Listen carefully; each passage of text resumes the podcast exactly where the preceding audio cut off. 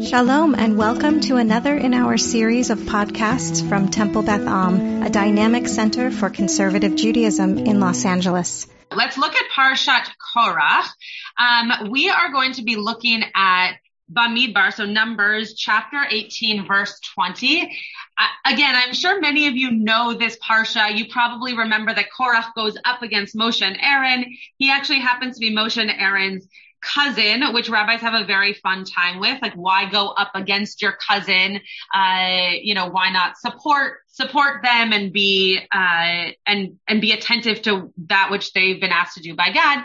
Um, but anyway, so he goes up against them with 250 other people, and then they're swallowed up by the earth, uh, based on how they acted and the the fact that they went up against Moshe and Aaron.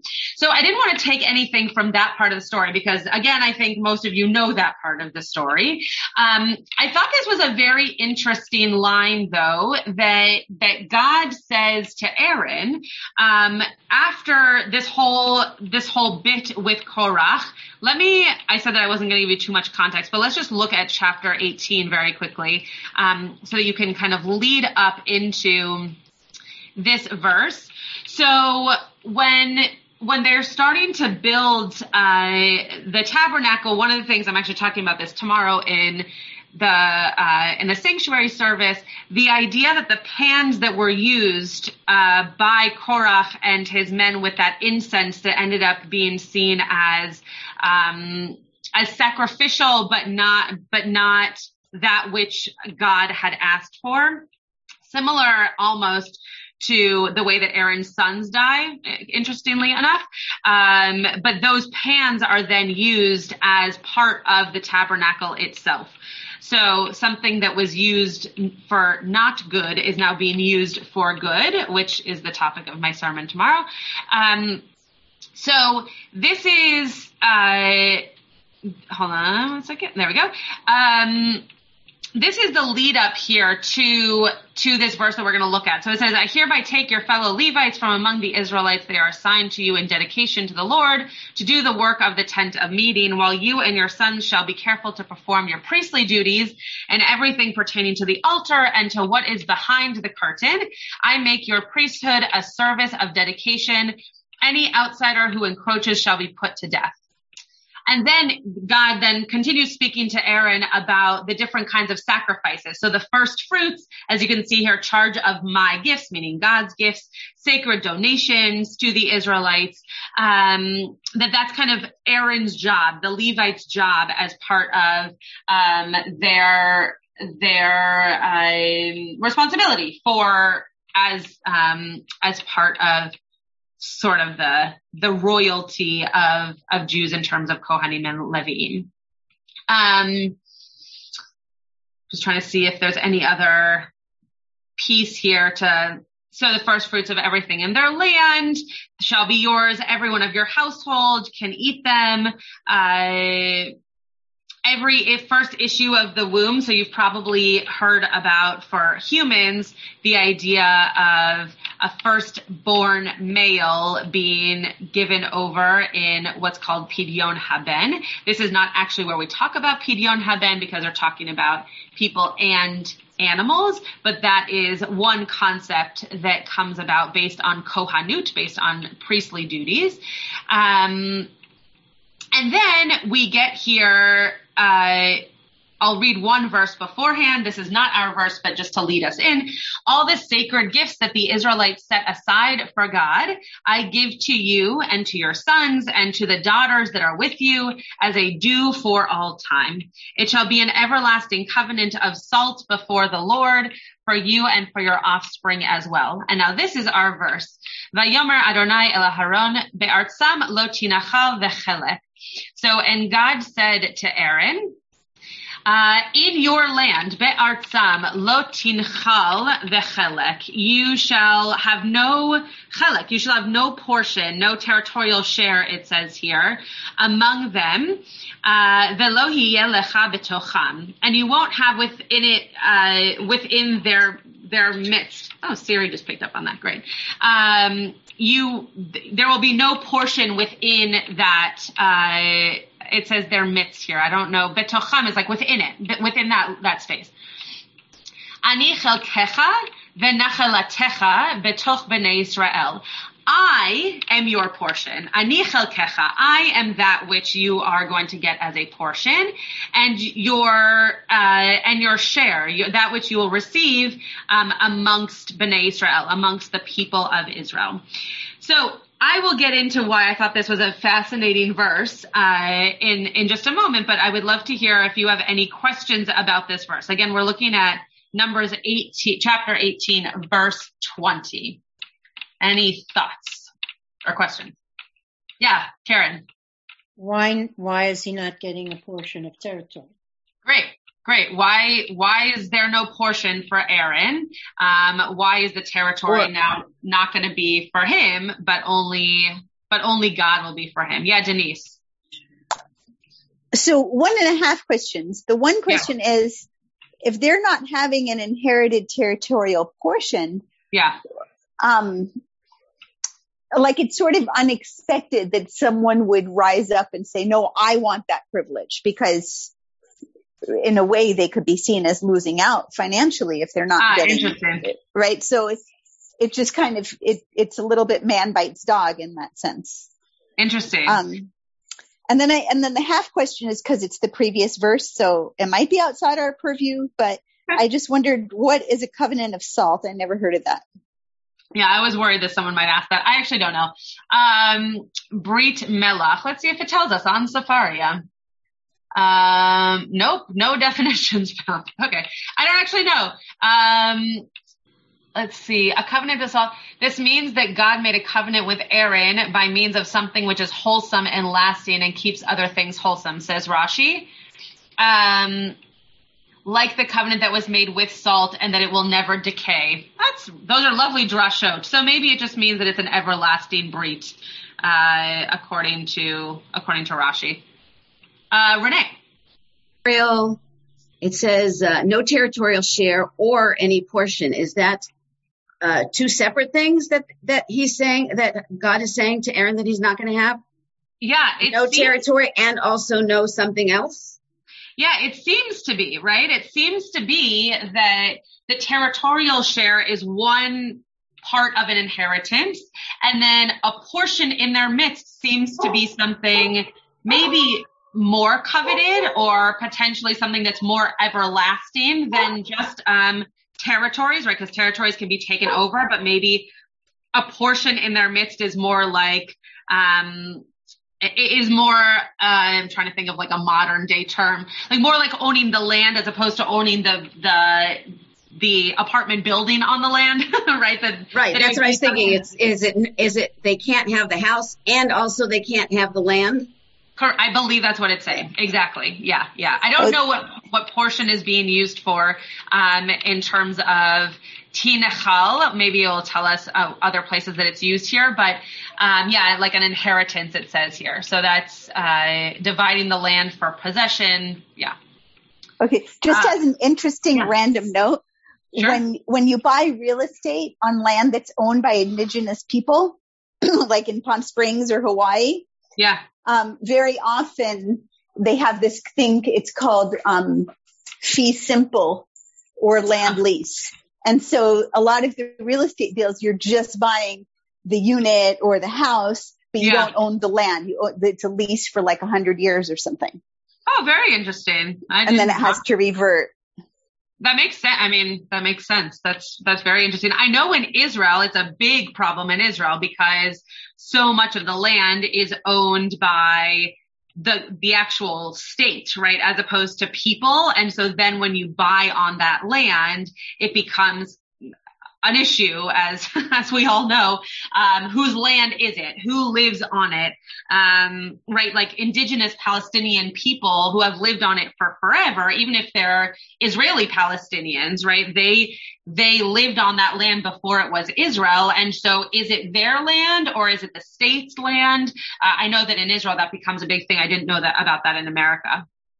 Um elon did you have a hand or did you just move on my screen? No? Okay um, all right, I'm going to stop sharing this for one second just so I can get back to my source sheet. Does anybody else have any other questions or Cushio? Um, yeah, Denise, I saw your email. You're, you will get a, you'll get an email, uh, at noon. Um, oh, thank you. Yeah, no problem. Let me just, Sefaria changed their format here, so I'm having to find this a little bit differently. Okay. So I, because it was just, yeah, Joanna, go ahead. I just wanted to mention that there's this tradition of um, like when you move into a home, there's various like combinations of this, but like the first thing that you bring into a home is wine, salt, and sugar. So I'm just sort of wondering if somehow like there's some kind of connection between salt and like taking possession of land and territory. Interesting. And I don't think, by the way, that that's a necessarily a Jewish tradition. Like I've heard of various cultures doing Yeah. things like that. I've never heard of the wine, salt, and sugar. That's so interesting. Um, is is it something that you bring into your home, or people are supposed to bring to you? The way that I learned that tradition is that you yourself, like the first thing before you bring in your books or your clothes or, or your boxes or whatever else, your possessions, the, when you walk into a new home for the first time, you know, you walk in with wine, salt, and sugar. Wow, I had no Maybe it's a idea. segulit. It's what? The the signs like we were talking about Oh, the other night. Segulot. Yeah, yeah, Segulot. yeah. That's so interesting. Wow. Huh. I, I I heard of the salt and sugar. I did not hear of the wine. Wine. I really like that. I'll have to look that up. I will tell you that when I moved into my home in Los Angeles, it was definitely not wine, salt, or sugar that came into my house first, but, uh, I think it was a couch. Uh, but, but, oh, salt of the earth. Yeah, Karen. I mean, I think that what they're bringing about here is that you, this, this everlasting covenant, salt is something that is always, as Karen just said, like number one, indigenous to a place, but you can always find it, right? It's always going to be part of um, a place where you live or a people. It doesn't go bad. At least that's what Rashi seems to think. Um, okay, so we're going to move to. Can you all see that? I just did a weird thing. So can you see this the source sheet? Yes, Karen is. Yes. Okay, great. Yeah. Okay, fantastic. Thank you. So, so here is the, here's our verse again at the top of this source sheet here. And I want to look at the Ramban. Um, so the thing that was most interesting to me, actually, before I start sharing, the thing that was most interesting to me about this verse was the fact that God goes beyond, I think, God's self in kind of an egotistical way, if you can say that about God, and says, don't worry, you're not going to get land, but you have me. Now, it's lovely to feel a connection to God, and I'm sure that that was meaningful to Aaron. However, having land allows you to live somewhere. Having land allows you to create a family. Having land allows you to earn money and to, and to feel established. God is not that, right? God does not, um, God might allow for those things, but God does not provide those things by having God in your life, right? God, God is not where you build your home or anything like that. So I was, I was very, I forget who said this, but um, but I was very taken with the fact that you seem to be missing, maybe it was Denise, you seem to be missing out on something very important by not getting this inheritance and instead you have God at your side, right? You, it seems to not be a win, a winning situation. It seems to be almost a losing situation or at least a, uh, a less than exciting situation. So we're going to look at the Ramban here. Um, and he says, it means that you, Aaron, will not inherit a share amongst any one of the tribes of Israel. Okay, so as, as, we know, the tribes of Israel were made up, and it seems as though Aaron now is not going to be part of those 12 tribes. Neither shall you have even a small portion in their land at all, for the cities which were given to them, the Levites, were also cities of refuge. Do you all know the concept of cities of refuge? It, it comes up later in the in the Torah. Okay. I think it's going to tell you what they are in a second. If they don't, I'll, I'll describe them. Um, uh, Paula knows what they are. Tyble knows what they are. Oh, thank you. This thumbs up thing is very helpful. Um, and were used by the rest of Israel. Now this admonition applies to the priests and afterwards God mentioned with respect to the Levites, among the children of Israel, they shall have no inher- inheritance, just as God had admonished the priests.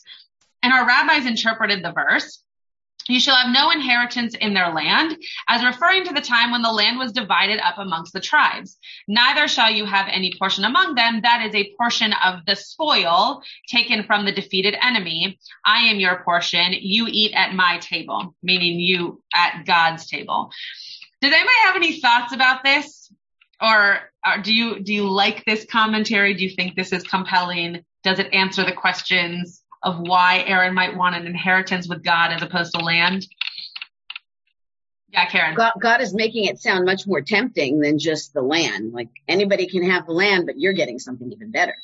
Okay, great. So the fact that, that God is now saying, don't worry, they have land, but here are all the things that in, in our connection together, you might, you might get in terms of relationship. Karen?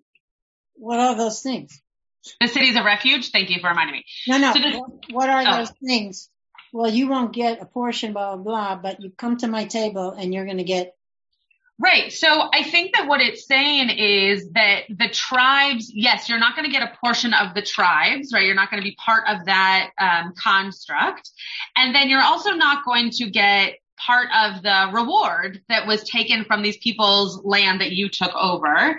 Um, but you will have um, you will have this uh, invitation, for lack of a better term, um, to be with God at all times, right? You will have the ability to be in God's presence, to eat from God's table, to be with God. Now, the interesting thing that Ramban is doing here, which I, it, it makes sense and it's a little bit harder to, to buy into and to believe because, um, Ramban is obviously living in a more modern day than the Torah was written in, to eat at God's table is is in and of itself a symbol, right? You're, you're not actually going to be eating at God's table. So you have to believe in that relationship with God. God isn't actually providing you, going to the grocery store and providing you with the meal. It just means that you have a relationship with God.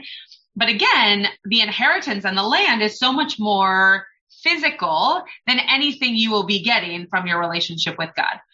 So this commentary does not, did not, does not, uh, convince me of this being a better deal for, for Aaron.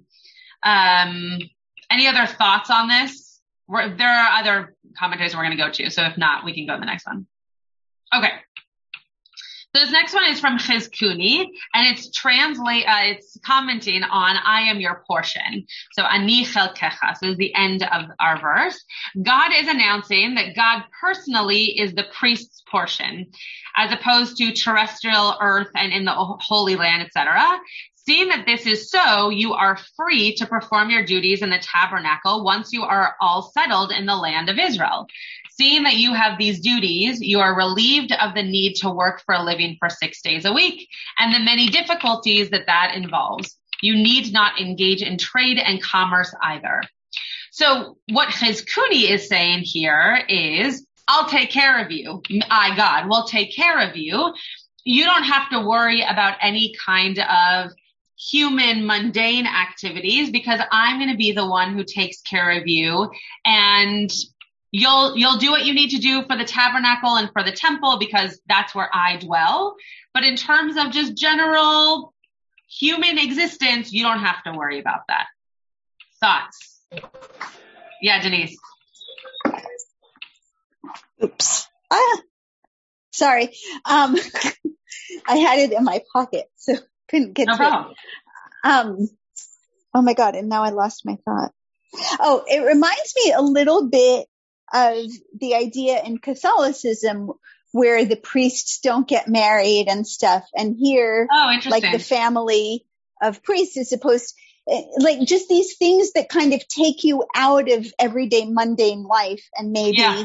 are intended to be more spiritual or to cultivate more spirituality very interesting. Uh, I had not made that connection. The connection that I made, which I guess is like the Jewish version of what you're what you're claiming, is in the Haredi world when the men don't work; they just study all day, and they believe that they they will be able to um, uh, provide for their family and be able to do all the things that they need to do, even though all they're doing is studying all day, uh, which doesn't bring them money. I mean, if you live in Israel, the state gives you a little bit of money for doing that, but uh, that's a very interesting connection. And I wonder, given that we share an Old Testament, I wonder if this is where some of that comes from, actually, that I am your portion, and so you don't need that partnership. Interesting. Okay, Joanna, Renee, and then Tybal. So I think that um, there's sort of the very lofty sense of spirituality that um, you know they don't need to be you know have possessions in the same way because there's you know they're so spiritually connected. But I think there's yeah. a very practical sense here also because to own land, especially in those times, means to have to work the land. And, and that work requires a lot of time and commitment and dedication. If you think of a, fa- of a farmer's life, how early they're up in the morning, you know, working until it gets dark. Yeah. And it basically, like, if you read the Korbanot cycle about how, you know, they started their work when the sun rose and whatever, yeah. it coincides. So just like from the mm. practical perspective, it would not have been practical to expect Kohanim to, or, you know, Leviim as well, to, to, yeah. to own land and to have a job in the Beit HaMikdash, let alone like commuting time back and forth. Yeah. That's a, yeah, that's fascinating that maybe God was actually relieving them of what they might think they also had to do, right? It's, it's, when you said commuting, it made me think of parsonage, right? That, that clergy of all different religions get what's called parsonage. I'm not going to go into it because it's annoying to have to explain and also complicated. But basically the, back in the day, the, the uh, the community wanted their pastor because it was created in in a Christian dominated world um, wanted their pastor to live near the community. Because if someone died or if you know they needed to be on call all the time they had a parsonage home. Now sometimes you'll see churches that actually have a home attached. That was a parsonage home. In Judaism, in, in the more traditional uh, denominations, it obviously helps in terms of wanting a home near the community because you would walk on Shabbat. So in terms of that commuting piece, um, it doesn't help with the with the example that you gave uh, in terms of actual responsibilities, but it does remind me of you being a shepherd to your flock, right? Not to use such a Christian uh, metaphor, but the idea of being close and really only responsible for that which is your duty as in this case, the priest or the rabbi or the imam or whatever you are. Um, and God saying, so don't worry about the other things. You just worry about taking care of your community, being close to me as your God, the other people who don't have those duties will then take care of everything else. I really, I like the practicality of that. I think it's a, it's a fascinating point. Uh, Renee. Okay. I, am kind of, uh, permished here, so you may have already said it, but okay. I was thinking of like the, the Dati community also in, in Israel where the yeshiva buchers just, uh, not just, they learn and it's considered to be a higher kavod, the fact that they're learning dafka because of, for all of us. Um, and then and that the women are the ones that are bringing that they don't need to engage in trade because the women are doing that. By and yeah. Large. Yeah, I did say that, but it's a, but it is a, it's a good point to reiterate. uh, okay, sorry. Okay. No, that's okay. Tybal. Um, sorry. Oh, wait, hold on.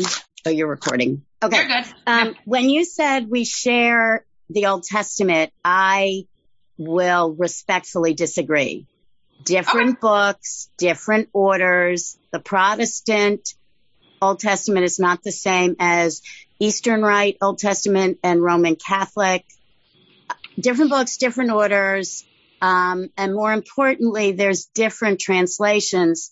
The, the infamous word in the Hebrew, which means the ritual status of an unmarried woman is not exactly the same as a virgin. The whole binding of Isaac versus sacrifice of Isaac, I'll stop. I'll just say I think there are five really important differences between any Christian version of the Old Testament and the Hebrew Bible.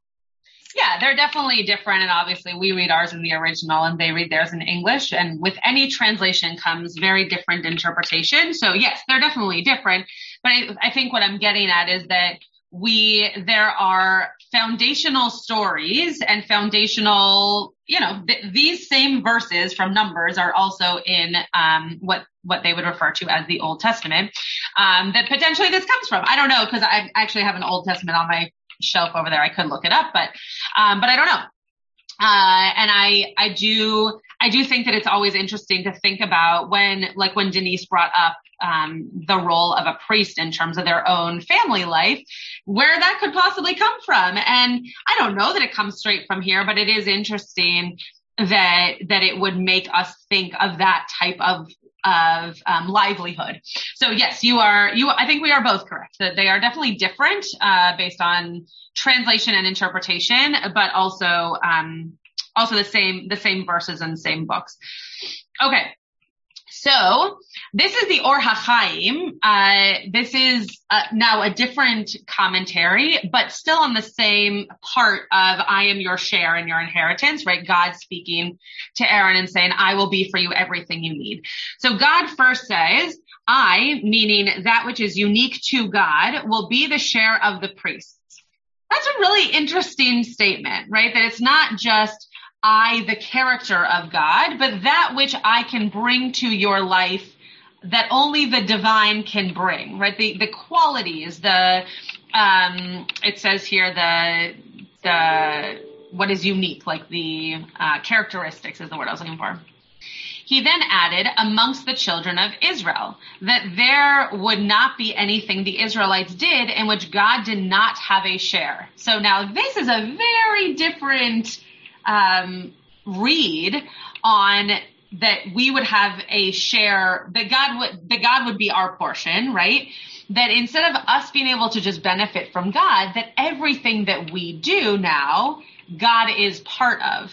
That's a little bit more big brother than the way that the other that the other rabbis are interpreting the verse that there would not be anything that the Israelites did in which God did not have a share. So anything that I do, any of my practices, anything that I benefit from, God not only has a hand in, but God also gets a portion of. So it's reciprocal, which is very nice, a little bit harder to believe, and also a fascinating way of thinking about relationship with the divine the priest would receive this share of the harvest of the land, right? So so now what it's, what, what the Or HaChaim is doing is comparing that which the, the mon, the regular human would, would have in terms of their own, uh, relationship with their share of something, with their portion of something, and now comparing it to Aaron and God. Uh, the priest would receive this share of the harvest of the land, the trees, the bread, the meat, the wine, the oil, and the remainder of the 24 categories of gifts the Israelite is to donate to the priest on God's behalf. So the verses that we didn't read that I kind of skipped over earlier mentions all these things that the priests now have to deal with uh, as part of the sacrifices to God in their responsibility to the tabernacle. So I would love to hear your thoughts. My, my understanding of this is that what God is saying is that just as the priest would take the first fruits, would take the first of the animals, provide it as a sacrifice and be able to benefit from basically the barbecue that happens, right? It says you would eat the meat afterwards. That so too, Aaron with God, that if you do something, God benefits, but also you, Aaron, benefit from that connection to me. So it's a little bit nuanced, but I think that I think that the Or HaChaim is getting to something here that shows reciprocity, which we haven't yet seen from the other commentators. Does anybody have any thoughts or comments on this? or are you lost? Yeah, Elon. Yeah, it's actually a pretty good racket if you ask me. They they get all the other guys to do the hard work. They do the farming, they do the kill the animals, and and these guys get to hang out in the in the temple and kind of skim a little bit of the profit for themselves. It's actually, you know, originally when you read it, it's like, oh, this kind of sucks because you're not getting any land, but they have a way better deal. Right. So it seems like they are at the top. I mean, we know they're at the top based on the hierarchy of, you know, where priests are in the line, obviously. But, yeah, but I would argue that not only are they at the top kind of in a spiritual way, but actually even in an economic way, they're at the top, right? It's right. Exactly. This is, this is a great gig. Exactly. That was just what I was about to say. Yeah. It seems like they just have a bunch of people working for them and they get all the benefits of all the work that's being done below them. Yeah. Joanna this is taking me to um, that piece of liturgy that we say on high holidays where we talk about there's like these repeated lines about our relationship to God, Ki anu amecha. Oh, uh-huh. And what's interesting is I, I, don't know quite what to make of it, but in that piece of liturgy, God is the chelek, but we are nachalatecha. And right so, and I believe if I have it right in that, I mean, I can flip back in a second and look. Actually, let me check it while I'm talking to you. Yeah, in that, I mean, it's still very much a hierarchy that in that line that where we are nachalatecha, God is goralenu, God is our destiny. So clearly wow. there, you know, it's not like all of a sudden we're equal. But it's just interesting to me, like what, how the phrases are used and what's attributed to whom. Yeah, that is that is very interesting, and maybe actually plays with what the Or HaChaim is doing here, right? That that maybe there is that reciprocity that we can at times be the chelek and we can at times be the nachalatecha, and that God also can be can be one or the other based on what's happening. Um, yes, in Ki anu amecha, um, it, it I've never thought about it as anything other than we are, I mean, based on the words, we are your people and you are our portion. Um, but I guess it could also be the reverse in that you allow us to be your people and therefore we are your portion.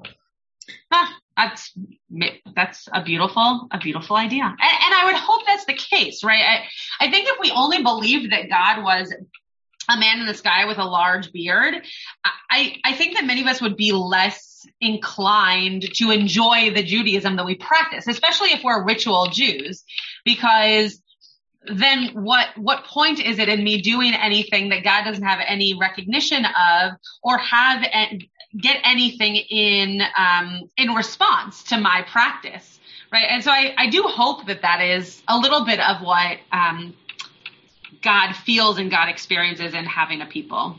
And if you look, I, as I just did at all, you know, the second half of all those lines that describe who God is, yeah. God can't be that without there being something to be that towards. So exactly. there is a reciprocity yeah. in that sense that, um, you know, you can't be a keeper of a vineyard if you don't have a vineyard and if there are no grapes. Yes. Yeah.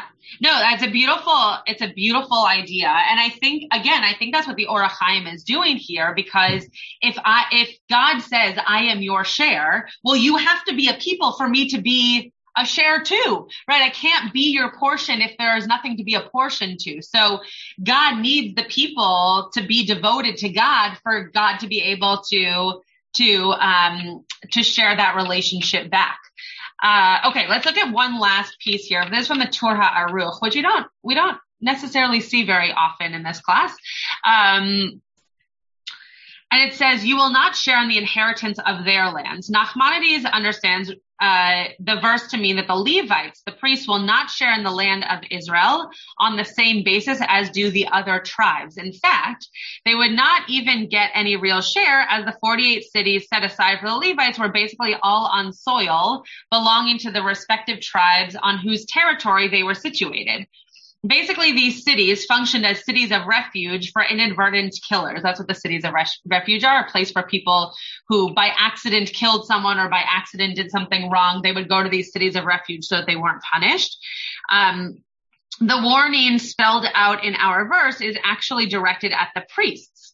The warning to the Levites is only a corollary of this. Our sages interpreted the words Be'artzam lo tinachel as applying primarily to the time when Joshua would divide up the land as loot, as the loot, excuse me, accruing to the people from their war of conquest. So this one is much more about the land, as, as you just heard, and talking about the land and the territory um, and what it means to not have inheritance of that. It's not, to me, it's not as compelling of a commentary as the one right before it, uh, just in terms of, I guess my interest, my lack of interest in real estate.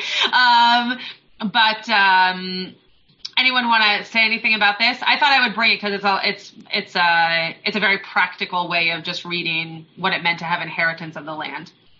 Any thoughts? Be, being a Bat Levi. Yes. Uh, it's interesting that, I mean, after the Koh, I, I, I, my understanding is that like after the Kohanim, the Leviim are also pretty important, right? Yeah, of course. And yeah. it, but it doesn't seem based on this paragraph that the Leviim are of uh, any special merit at all. So, um, well, if you if you take if you take that and then remember what Elon said, actually the Levites are getting kind of the better deal of the whole thing in terms of their, yes, they are not getting the land, but in terms of their uh, benefits based on their their situational responsibilities in the tabernacle. So they were extremely important in terms of the logistics and the spiritual um, uh, I don't know what to call it, like responsibility or choreography that they would uh, help figure out. Um, but yeah, I mean, they clearly weren't getting. They weren't the oldest child, right? They weren't getting the inheritance which which oldest children got, um, and so it does go a little bit more into the way which which the Torah deals with birth order. Um, but but I think Elon's right that they weren't missing out on everything. They just didn't have to do the work uh, for that which they would inherit in terms of the land itself. So I think they're still important. I think they just have different importance. Uh. Um, I know it's centuries later, but I wanted to point out in terms of Levine being um, being honored that the acronym for for Siegel is one of. I mean, yes, Cohen is a Cohen Tzaddik, fine, that's simple. But the Siegel acronym, which means something like treasured. I can't remember at the moment, but treasured person that assists the Kohanim. That's beautiful. And to me, given how late Jews took last names and Siegel is a very common one, that shows that the Levites held a special place in the Jewish heart. Interesting. Very interesting. I will tell you that my family is made up of Levi'im. In fact, we have Levies in my family on both sides. Um, but uh, but my great grandfather, for whatever reason, told people that we were Kohanim, which there's no there's no proof of anywhere. Um, but on but but he told everybody that we were Kohanim and that you know, my dad, my grandfather so his son uh, knew of himself as a Kohen, and then my dad, as an adult, decided there's no proof that I'm a Kohen, and I would rather be able to go to funerals and do that mitzvah than hold on to this potential uh, fabrication of our identity. Uh, and so we do not hold ourselves as Kohanim. Who knows what we are, but but we don't. And um, and so you're right that there there are these pieces that you know people want to be seen as or hold themselves up to these different uh, status names of Cohen or Levy or Levy, uh, and that who knows if they actually go back and they're actually true. Uh, Joanna and then Elon it jumped out at me when you were sort of quickly dashing through the verses and I didn't, you know, raise my hand to comment because I knew it wasn't the focus of our discussion. Yeah. But in reaction to um, what Renee just mentioned about being the daughter of a Levi, yeah. it jumped out at me when you read Numbers 18, 19 that um, there is an acknowledgement of the daughters of Levites, right? Because Yeah. all the Yeah. sacred gifts are given to you, to your sons, and to your daughters. Correct. And, you know, in a are so often overlooked.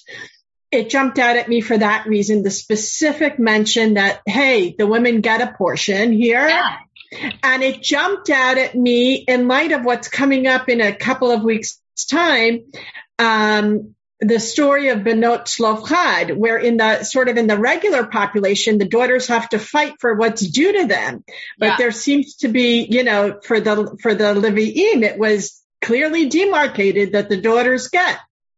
Definitely, for sure. As I was reading it, I was like, oh, I could have picked this verse and talked about the women.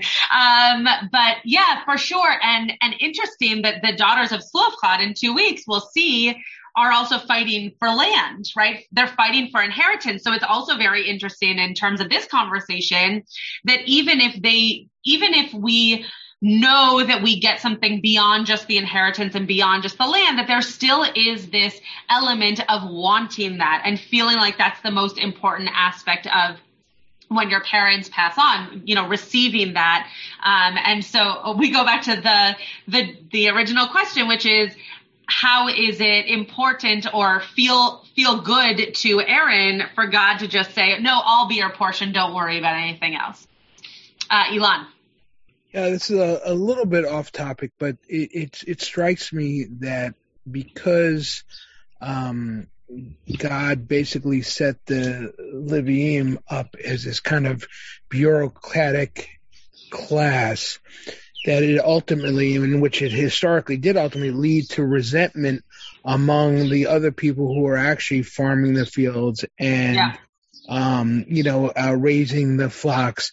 And not only did it lead to resentment, but in fact, it led to corruption, right? Because you had a whole group of people who actually weren't living by, um, you know, kind of the, the, by the work of the hands, we're essentially living off the taxes of the, of the population. And, and, uh, um, it, I, I, it's, it seems to me that whoever wrote the Torah, whether it was divinely inspired or whatever, did not contemplate that this would naturally lead to this resentment and corruption.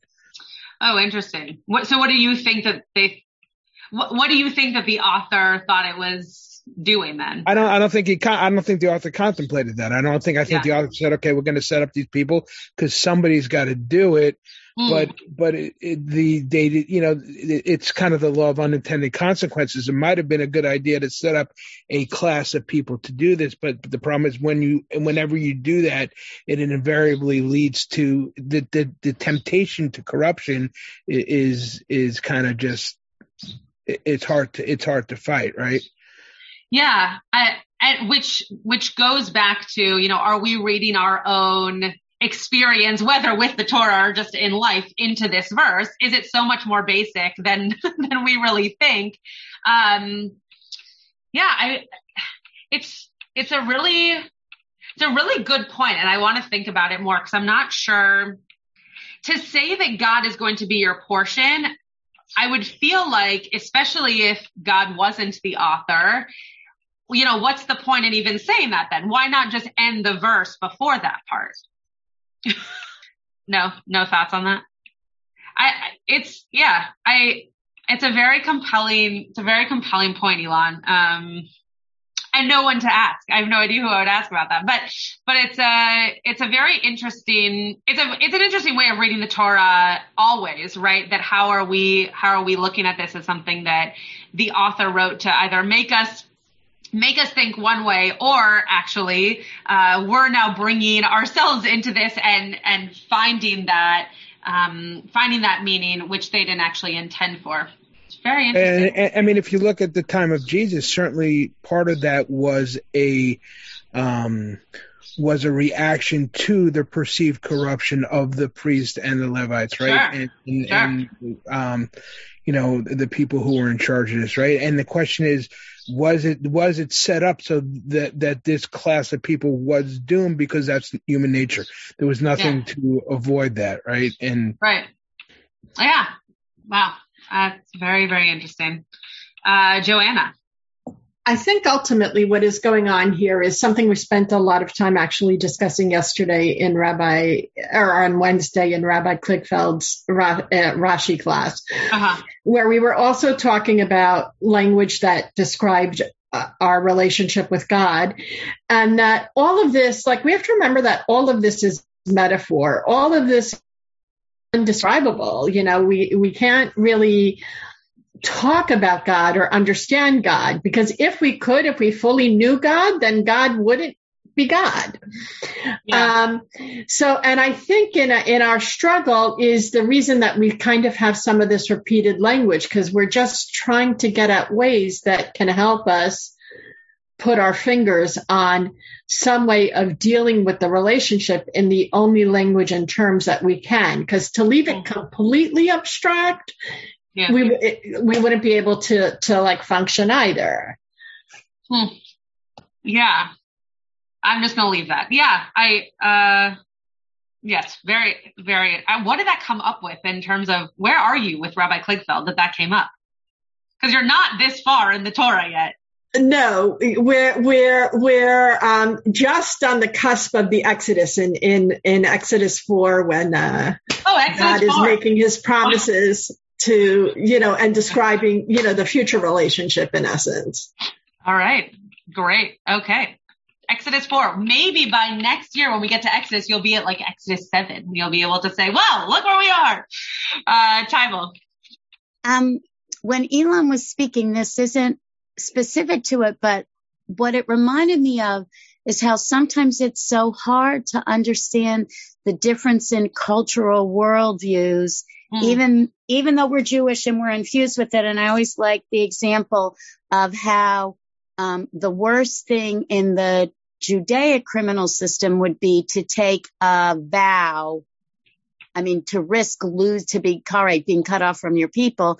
And you look at the American civil or criminal system and we rely on sworn testimony, testimony from criminals who are making deals. I mean, and the reason why they say that, it's because it's, some of it is so embedded because we're so used to that as Americans.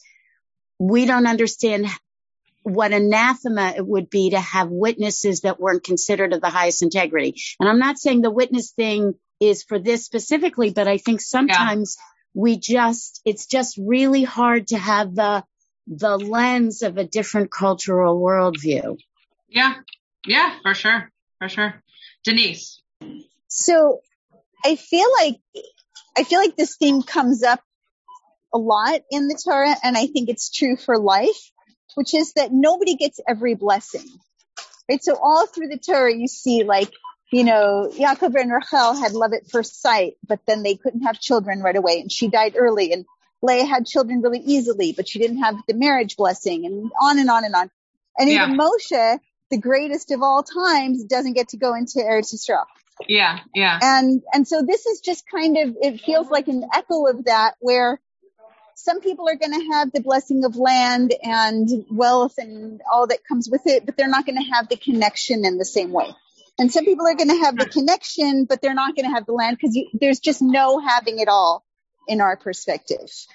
Yeah, that's a beautiful, that's a beautiful way of thinking about something that lacks equality having equality, right? That you need things to be balanced. You need people to get the blessing. You need people not to get the blessing. And to Elon's point, you need people to do the sacrifices and you need people to benefit from the sacrifices.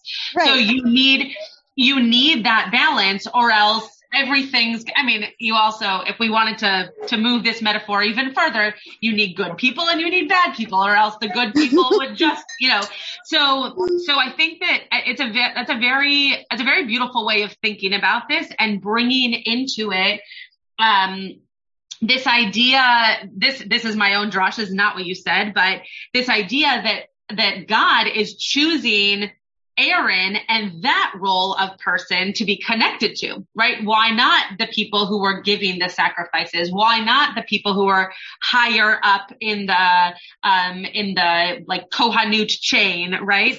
And, and that's, that, it's a really good underdog, um, uh, drash because maybe God is actually more connected to the people who are doing the work on the ground rather than, and as Elon said, not necessarily the, the grunt work, but the work of the connection and the work of the, um, the facilitation of those spiritual moments rather than the people who are so high up that they feel like they don't need that connection. Uh, it's a beautiful drash. You should write it. It's a it's a really beautiful connection to this. Okay, Renee, and then Joanna, and then um, I have a 12 o'clock on the dot, so I we're gonna end a few seconds before 12.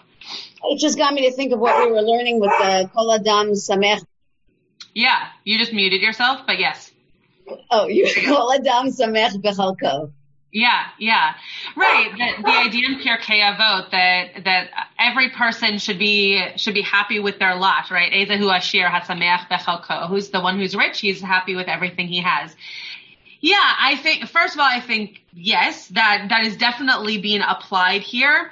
And does it mean that God can be everything to you? Because the other piece, we didn't really talk so much about this, but the other piece to this verse is that the author of the Torah is saying, not only you will not get land, but you will get God, which in a certain way assumes that God can be everything. And that's not necessarily the case for everybody. Not there's there are not people in this world. There, sorry, let me say it without double negatives. There are people in this world who feel as though God can be everything for them and they're they're set for life. There are other people in this world who need to believe that there's something more than God interacting with their everyday existence to believe that their life is going to be fulfilled in the ways that they need it to be or want it to be. Um, so to go back to the verse, you know, it would would the ideal be to have both a little bit of land and the connection to God, or is it enough to have God be your whole portion? Uh, Joanna. Denise, I thought it was kind of profound what you just said. And it made me think of the fact that like what we tend to say is we want things to be equal, but that's not really what we want. We want things to be equitable, right? Yeah. Because like, you know, you think of yourself as a, as a parent of children as, you know, but one example. Do I give exactly the same gift to each of my kids on their birthdays? No, because I have one who's very sports inclined. So I tend to focus on, you know, I recognize him for who he is and, and focus on, on that. And I have another kid who's very musical who wants nothing more for his birthday than, you know, tickets to a musical, which my other son would hate. So it's not always about, you know, does everyone have everything exactly the same and identical, but is there, is it equitable? Is it, fair to who that person is and to that person's needs.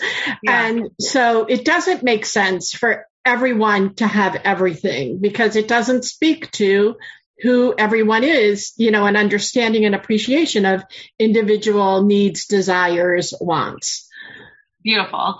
I, I'm reminded of, uh, during the summer when the, when all of the, um, protests were happening everywhere, but also in the streets of Los Angeles. Um, and there was a meme that went out that had three different people one was a child, one was a, a, a I don't know, an adult, and one was like a person older in age. And you saw there, they were different heights in the picture. Some of you probably saw this, and I, if I'm not explaining it well, you might not know what I'm talking about, but they were each different heights. And so one photo had a fence and boxes on the bottom, and each one, and the boxes were the same height and each person, the child, the father, the grandfather, were standing on these boxes. The child couldn't see over the fence. The father could see over the fence and the grandfather was not comfortable, you know, getting up on that box. So then the second photo, um, has the, has the photo, has the drawing, sorry, of the boxes at different heights so that the child could then see over the fence and the father had the same height box as before because that worked for him and the grandfather had steps up to the box so he could see over the fence, right? And what that shows is that exactly the example that you just gave that you can't just have everybody getting the same experience, getting the same gift, getting the same amount of land, right? If, if we're going to go back to our Torah, but that that which you need is that which you should receive to be able to to feel like you're part of the same experience um So yeah, you you did a much more beautiful job with this verse than I could have ever imagined. I would not have gone to these places. It's part of the beauty of this class.